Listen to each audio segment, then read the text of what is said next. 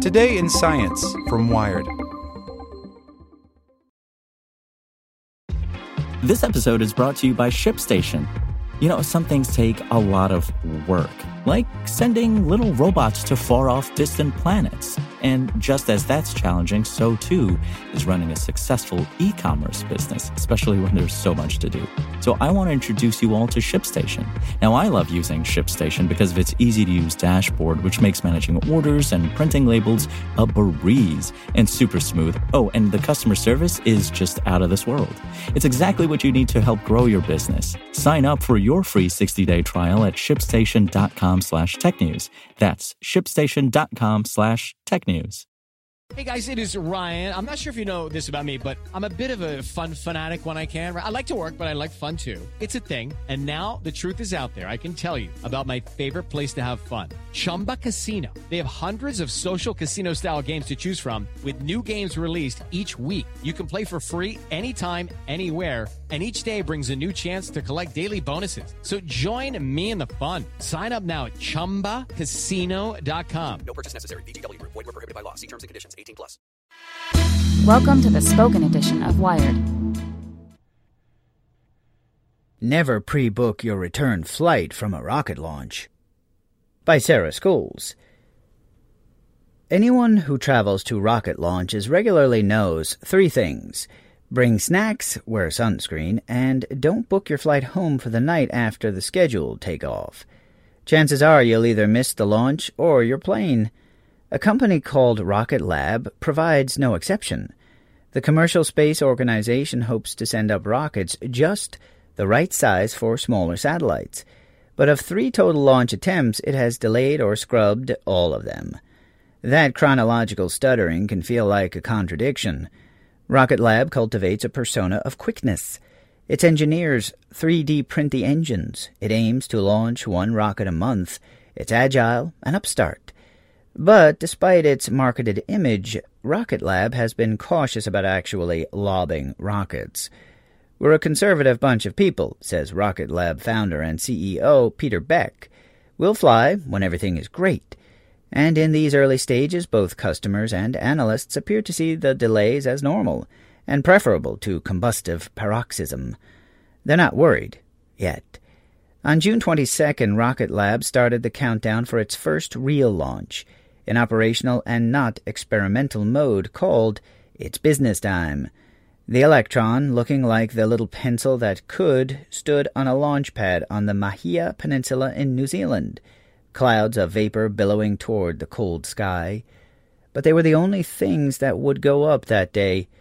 The launch was called off at T minus 23 minutes when a tracking dish, an antenna that communicates with and pinpoints the rocket, acted up.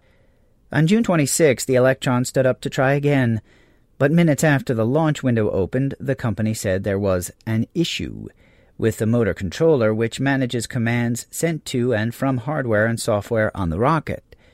Rocket Lab had already delayed this inaugural commercial launch by two months for a similar motor controller problem.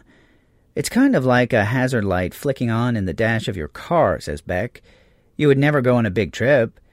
Beck believed the company's engineers had resolved the issue, but when that same metaphorical hazard light lit up again, the company called off the countdown and shut the launch window.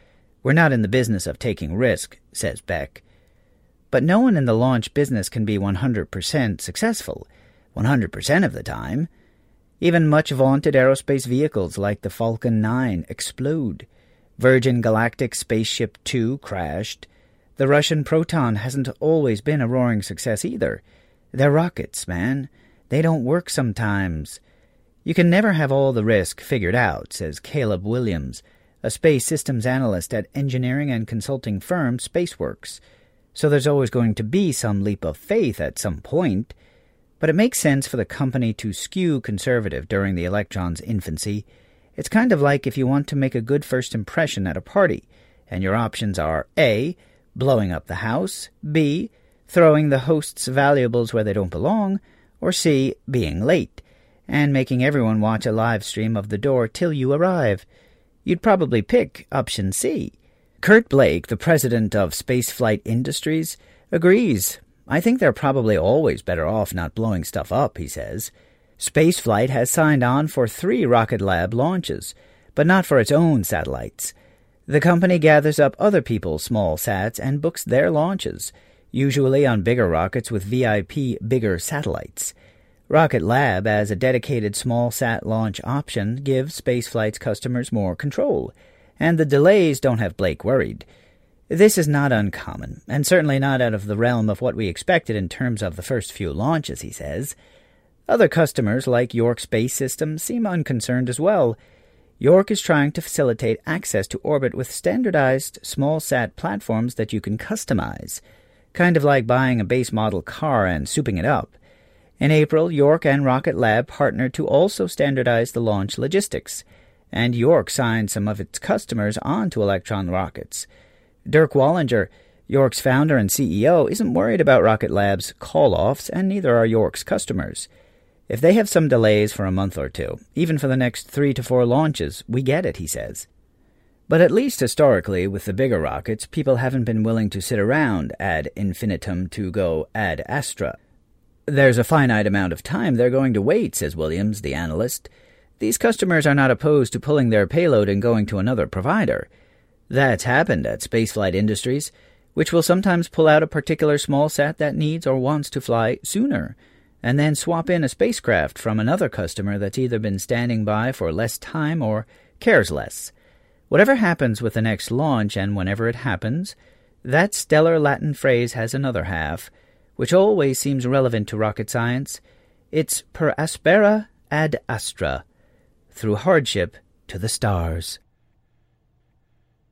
Hello, it is Ryan, and we could all use an extra bright spot in our day, couldn't we? Just to make up for things like sitting in traffic, doing the dishes, counting your steps, you know, all the mundane stuff. That is why I'm such a big fan of Chumba Casino. Chumba Casino has all your favorite social casino style games that you can play for free anytime, anywhere with daily bonuses. That should brighten your day a little. Actually, a lot. So sign up now at chumbacasino.com. That's chumbacasino.com. No purchase necessary. Group. Void were prohibited by law. See terms and conditions. 18 plus.